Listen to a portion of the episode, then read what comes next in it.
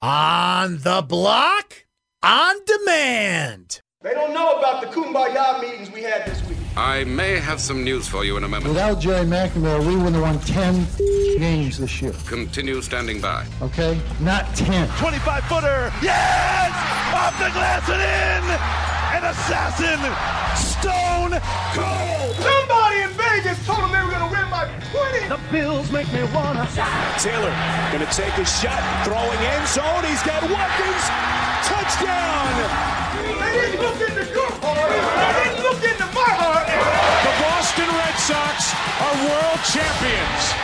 This is On the Block. Here is your host, Brent Axe.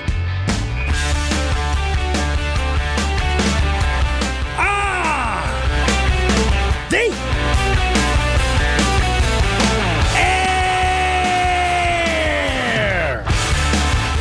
On ESPN Radio 97.7, 100.1.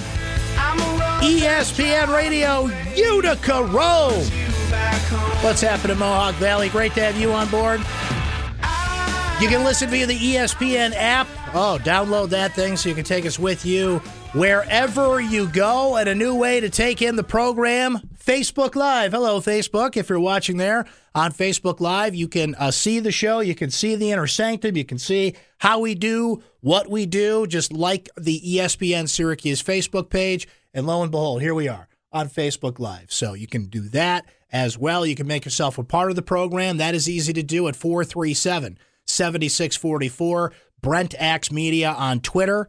The text line is 288 0644. All ways to get in touch with the program so you can get your hot takes aflowing here on this That's hot. Tuesday. How's everybody doing? Snow is falling. We're walking in a winter wonderland. Finally feels like winter in central New York, cold temperatures. Baby, it's cold outside. Let's do it. We got two guests joining us today. We're looking forward to speaking with both of these gentlemen. We've talked to them a lot lately because we've had to talk to them a lot lately. When something comes up in the world of New York sports, we always turn to our buddy JJ, John Jastremski, WFAN in New York. We will talk to JJ today. Stanton to the Yankees, Giants update, Jets update, all things New York sports. And we are going to get JJ on New York sports, I believe, today from Miami. About that? He was probably seeing his uh, Dolphins take down the New England Patriots last night on Monday Night Football. Speaking of the National Football League, it's a top five Tuesday. We got a fancy voice guy for it Number one. and everything. So I'll give you my top five teams in the National Football League later in the show, kind of wrap up college football before we kind of get into that gap before bowl games start and the bowl games that matter. The playoffs not for, you know, just under a month from now as it goes in the world of college football, but we'll do our top five teams in the National Football League. We are also going to speak with Chris Carlson today, my buddy from Syracuse.com. You can read his work there. You can follow him on Twitter for great insight as well. We'll focus mostly on the Syracuse basketball front, but maybe something we're going to discuss here momentarily and a couple other things we'll get into with Chris as well. Hot takes aplenty later on this hour, including you cannot, in my opinion, make any declarative statements about the National Basketball Association until Christmas. Once we get to Christmas, when they feature all the big games, then I think you could start to make some opinions, but you really you can't. Those have to be written in pencil because it's still so young. There's still so much basketball to be played, but things are not looking good for Carmelo Anthony's new squad. Something we will discuss during hot takes. So looking forward to discussing all that with you. Looking forward to hearing from you, and we start with one of the faces of Syracuse University in some hot water again. It is unquestioned that if you were to pick a Syracuse University football alum that stands out the most in terms of their profile, once they left Syracuse, went to the league, their profile as a public person, their profile as someone who has not only donated to, but is on the board of trustees for Syracuse University, then that name would be Donovan McNabb. And once again, Donovan McNabb's name is coming up for all the wrong reasons today. Now, I will say this from the word go here. I will say this from the top of this conversation. To be fair, this is a lawsuit. You can sue anybody in this country for pretty much anything. Just because you are accused or named in a lawsuit does not make you guilty. There is a process to be done here, and we will be fair to that process. But it is intriguing that I guess it was inevitable that everything going on in this unprecedented world we have of women stepping forward and claiming sexual harassment, unfortunately, in the cases of some sexual assault, and how they have been treated over a number of years, let alone recently. We have seen senators go down. We have seen Harvey Weinstein go down. We see on now a daily basis the president of the United States. And there's movement on that today. Our own senator, Kirsten Gillibrand, and what she is saying about President Trump and you know the whole Access Hollywood tape and we know that story, right? It has gone to every walk of life. Famous chefs have stepped aside, Mario Batali earlier this week, and it is going to almost every form of and it's not, you know, it, I'm thinking of the public things, but this is happening on a much lesser scale that just don't get the headlines that professional athletes, senators, movie producers, people in the public eye get, because that's what, you know, will get the most discussion. I'm not saying that's right. I'm just saying that's just kind of the way it is, unfortunately. So it was only inevitable that this would not only circle into sports, but would circle into a name that hits a nerve with us, that hits a nerve with people that follow sports the way that we do in central New York, particularly Syracuse University sports. So to give you the, I don't want to go into all the details here because this is somewhat of a family show, but Donovan McNabb has been named in a lawsuit along with a number of current NFL network analysts who are now suspended, including Hall of Famer Marshall Faulk, Heath Evans, and a few other names, former executives of the NFL network, one of which runs Bill Simmons' new kind of media empire with The Ringer and another, you know, a current but suspended now NFL analyst, Eric Davis. McNabb has been accused by, in this lawsuit, along with the other names I mentioned and a few that I didn't. It's a long list, unfortunately, of some things that when you read the details in the lawsuit, you read the details in the story of what they said, allegedly, to this woman, what they wanted this woman to do, allegedly. It's disturbing. It's just in line of what we've been hearing lately. And it just kind of goes to this culture that is out there and how women are now speaking up for this. And one thing I didn't even mention is there's an election going on in the state of Alabama today that's pretty important. And we all know the details on that and how that fractures and how immediately people will either look at it one way or the other because that's the fractured society we live in today. Yet, despite this, women every day are stepping forward and saying, This happened to me. Hence the movement, the hashtag, and what this is about the Me Too movement, as it is called, right? So, in this lawsuit, McNabb is accused of sending some pretty lewd text messages to the woman who filed the lawsuit is a former uh, wardrobe makeup artist at the NFL Network. And she filed a lawsuit about a month ago, and she amended that lawsuit to include some new things. So, you can read the lawsuit, you can read what these individuals allegedly said, and apparently they have texts and other ways to kind of validate what she said. There are two sides to every story, so we'll see what happens for the players that have been accused of this. So this follows in line with McNabb's DUI arrests in recent years. Now that is not something that is alleged or speculative or that is something he pled guilty to and spent 18 da- days in jail for. So now we're reaching a pressure point here. When you have somebody out there that is as prominent a football name as Donovan McNabb is. It is something you want to be proud of. It is something you want to share. It is something you want to brag about. It is something that when you're on the recruiting trail, as Dino Babers currently is, you want to have that name in the first breath of, and, you know, recent is pushing it. You know, McNabb graduated in 1998. Next year is 20 years since 1998. There are people of this generation. They're like, oh, yeah, McNabb, the guy on TV, or they see him in a different way. Wasn't his mom in those chunky soup commercials? Like, they don't make the connection of how good of a football player he is. They should. It's not that far removed, but next year's 20 years. 20 years since McNabb graduated. That just that blows my mind. He was the number two pick in the 1999 NFL draft. Time flies, man.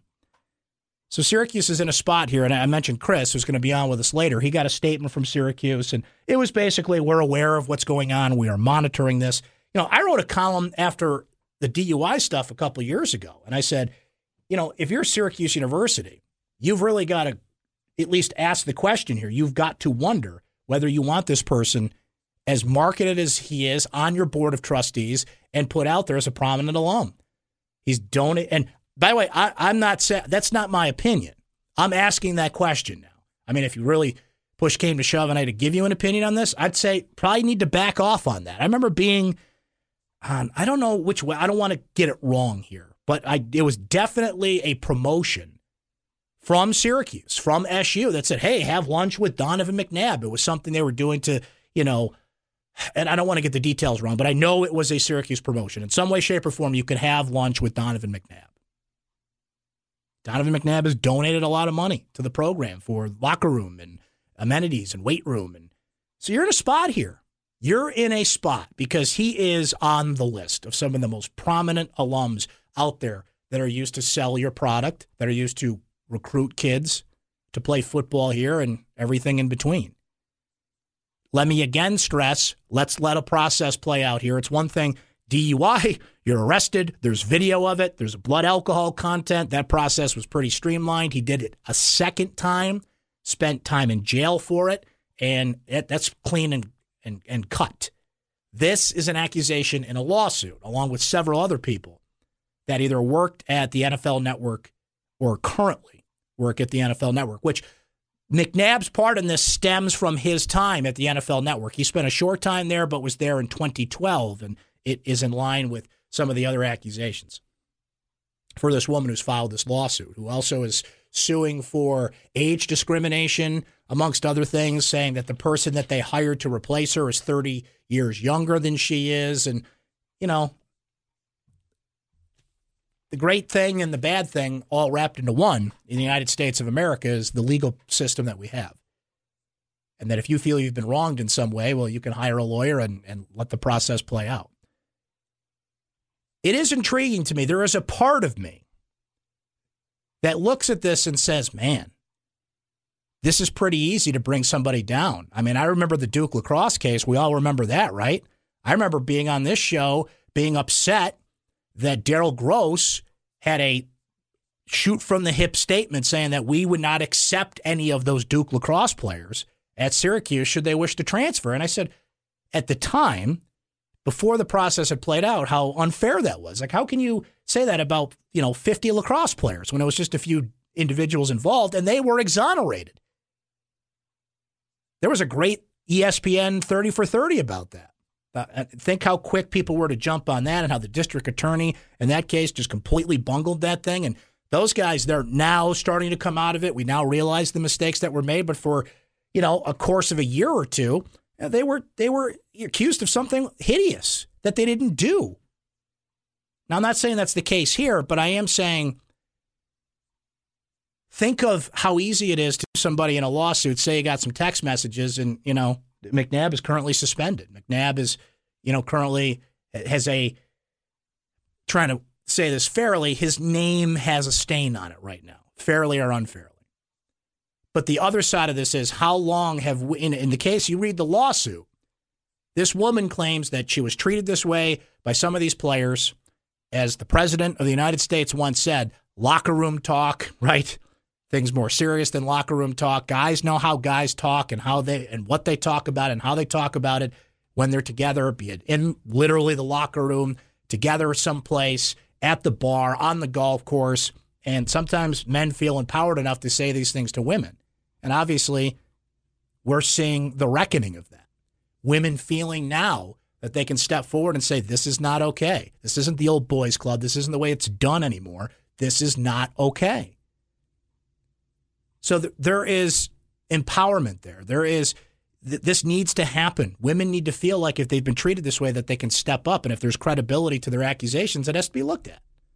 It has to be looked at. And now it's, I mean, we were just waiting for it to hit sports. Things have happened through the years. We hear about athletes getting into trouble all the time. This is this is different now.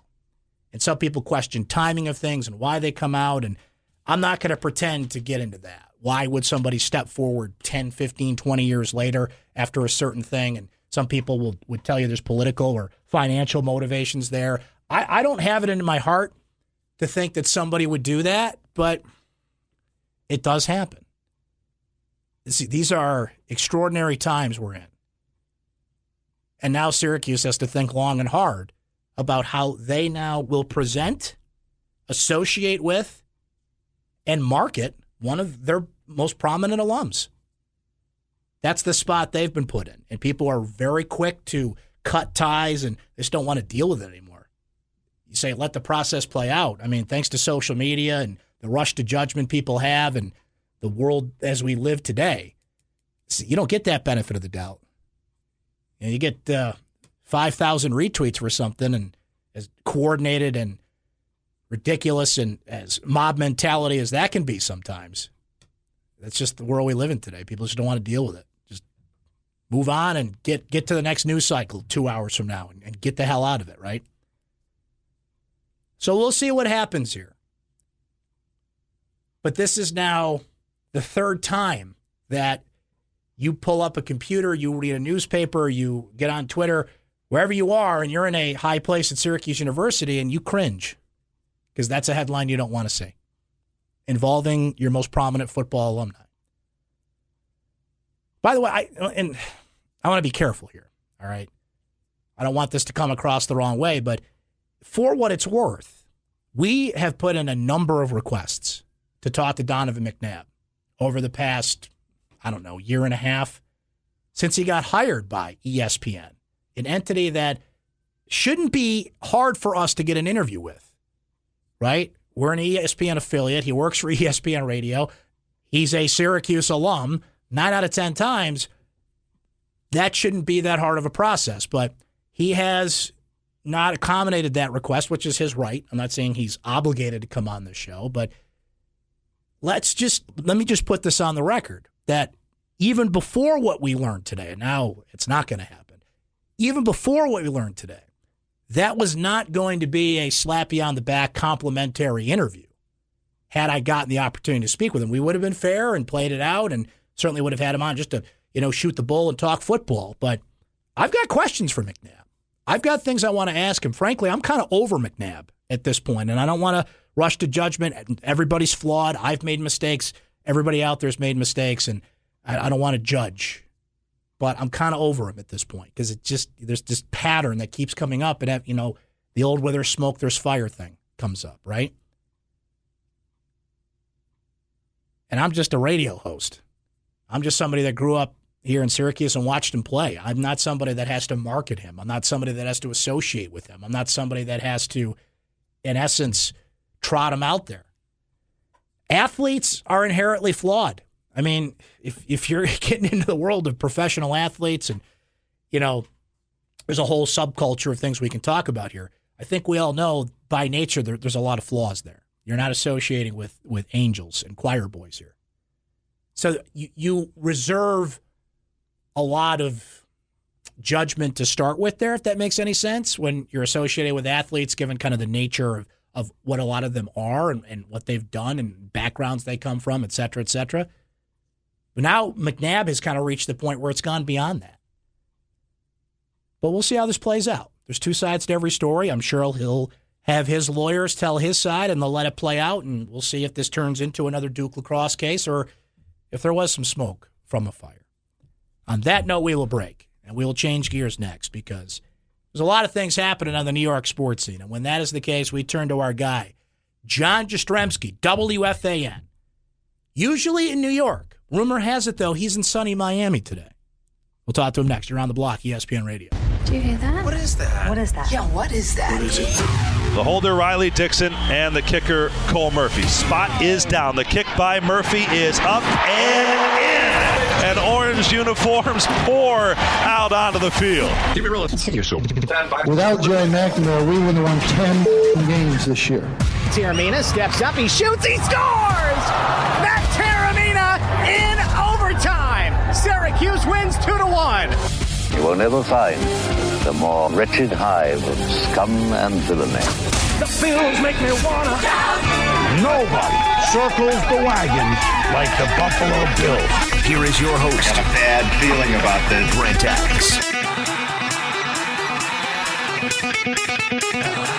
Welcome back, my friends. Welcome aboard. Either way, we're so glad you're here on the block. ESPN Radio, 97.7, 100.1 ESPN Radio, Utica Rome on the ESPN app. Just hit that listen tab, and off you go. Wherever you go, we go with you, my friends.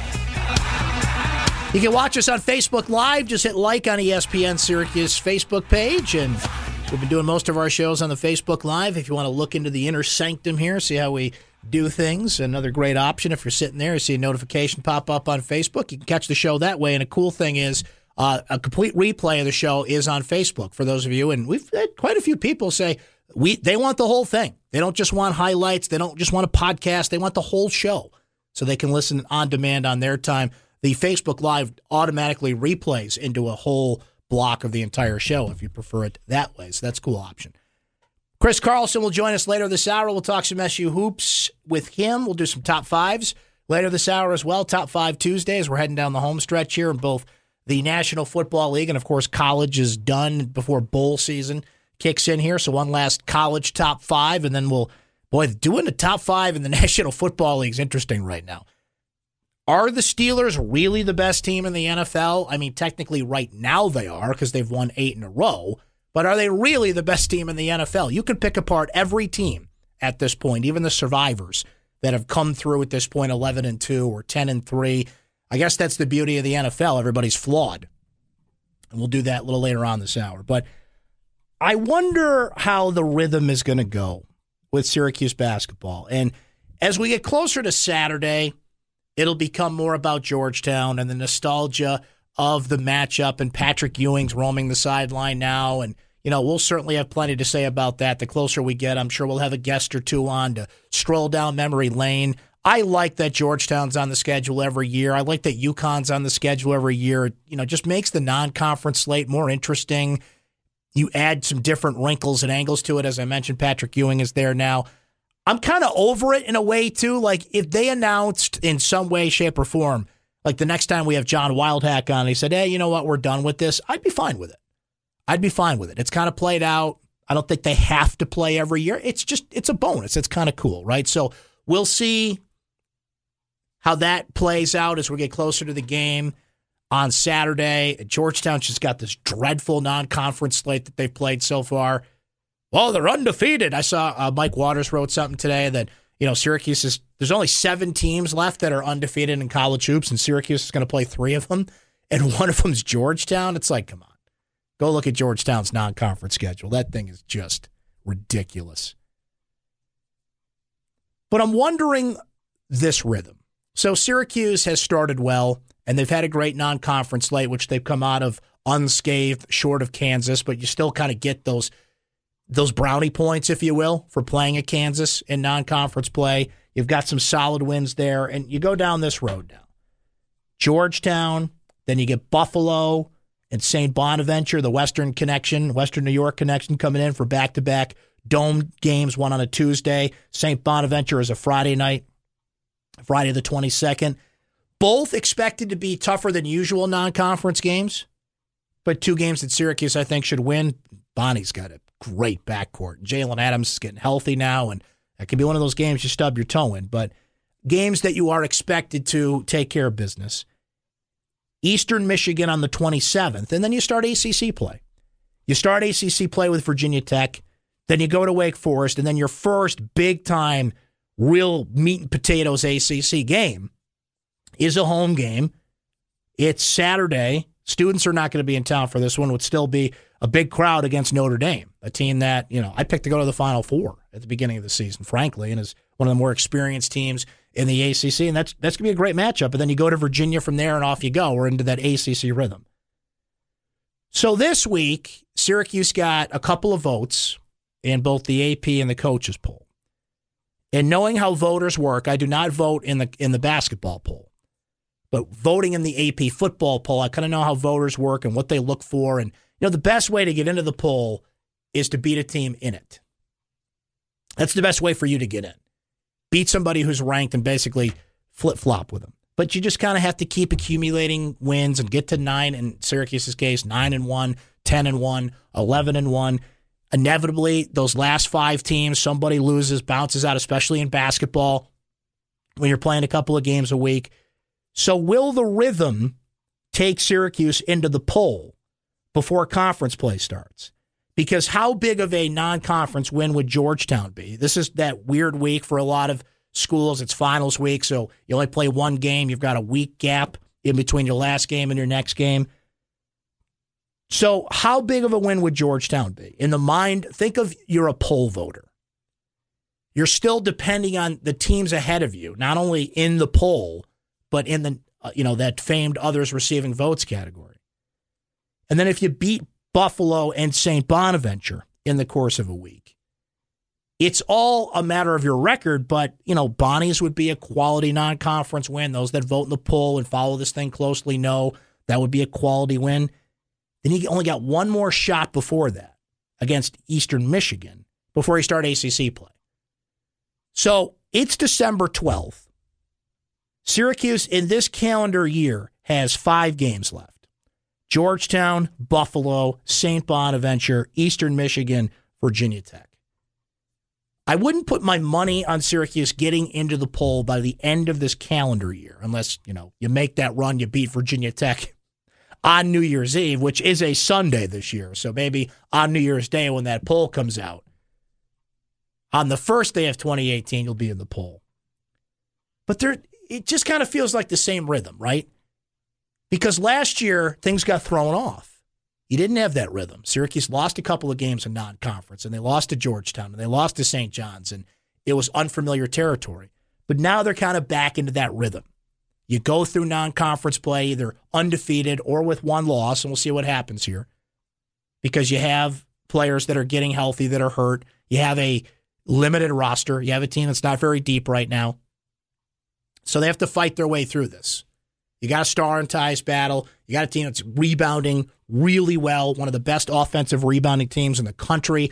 Defensively, while they're still working on it, the opponent field goal percentage inside the three point line. I mean, teams are jacking up threes against Syracuse and making 49% of them. And the Colgate game throws those stats off a little bit. But Syracuse is winning the right way. They're playing the right way. And it's funny how this was a team that, depending on which preseason prognostications you put your respect into, was picked to finish either middle of the pack or, in the case of some, back end ACC team that's just kind of taking care of business, doing it the hard way, earning what they get, has a good enough non conference slate in its rearview mirror and ahead of it to kind of earn some respect with poll voters. Syracuse is just, they're on a good rhythm right now. They're on the right path. They're not quite on the radar in terms of a team that's getting a lot of early hype and, you know, nothing can happen to you but tear you down. They didn't come in with a lot of hype. If anything, they came in with a lot of doubt from people on the outside. Well, how are they going to recover not having Taurean Thompson and, you know, all the things we looked at and said, how's this team going to do it? So many new players and they need time to come together. It's kind of boring in a way because they're not on one extreme or the other. And last year they were on the extreme you don't want to be on. You're losing non conference games. You're getting behind the eight ball. You're putting yourself in a situation you don't want to be in. This team, they're just kind of going right straight down the line they need to be. If you want to use the Goldilocks theory, they're kind of just right. They're not too hot, they're not too cold, they're just right where they need to be. So, how will that continue? And things will pick up with an intense rivalry game against Georgetown coming up on Saturday. But we'll discuss this as we go through the week more. Kind of like when I was at our holiday Christmas party today, and I know I've had enough cookies. Like, okay, I'm going to have this one last cookie, and I know that's it. I'm kind of there with Syracuse Georgetown. I no longer feel they have to play every year. It's nice that they do. But after Saturday, and I'll see Boeheim coach against Patrick Ewing, and we'll see what kind of game it is. And, you know, those old memories get stirred up. But when the memories override what's happening on the court now, you know that's when it's time to turn the page. I kind of felt that way with UConn. It still felt like it mattered because it was at the Garden and it was a good game and that intensity was still there. The fan bases still go at it. That's still there. But a lot of it was about so much that happened 5, 10, 15 years ago. And I'm getting that feeling again with this Syracuse Georgetown team. Like, other than Patrick Ewing, name me five people on the Georgetown roster right now at the top of your head. Like, I can't even do that. If I can't do that at this point, then what does this rivalry mean anymore? We're just hanging on to old memories. We're hanging on to nostalgia. If they schedule it again next year, great. Going forward, okay. I'm not against it. I'm kind of, I'm, I'm just kind of strolling down the middle of the road on that one. You can talk me into it. You can talk me out of it. But if it ended tomorrow, I wouldn't care. I really wouldn't. I, I've, I've, I've kind of had enough of it. But we'll get into that more as we get closer, and we'll do it, man. As much as I feel about this, you guys are into it. You want to look at Georgetown, the Patrick Ewing angle, and the, those old memories stir up. I'm all for that too. Believe me, I'm not going to deny you that. But if you want me to be honest, I'm kind of over it. I, I'm finally over it. I kind of, and now watch, they're going to go lose by 20 on Saturday. I'm going to be like, all stirred up. Let's fire this thing up again. But never doubt what Syracuse Georgetown can give you, right? But that's kind of how I'm feeling right now about it. Let's break on that note. We will talk some hoops and more with our buddy Chris Carlson, Syracuse.com. He's on the beat. He joins us next. Stay right there. Thank you. Bye bye.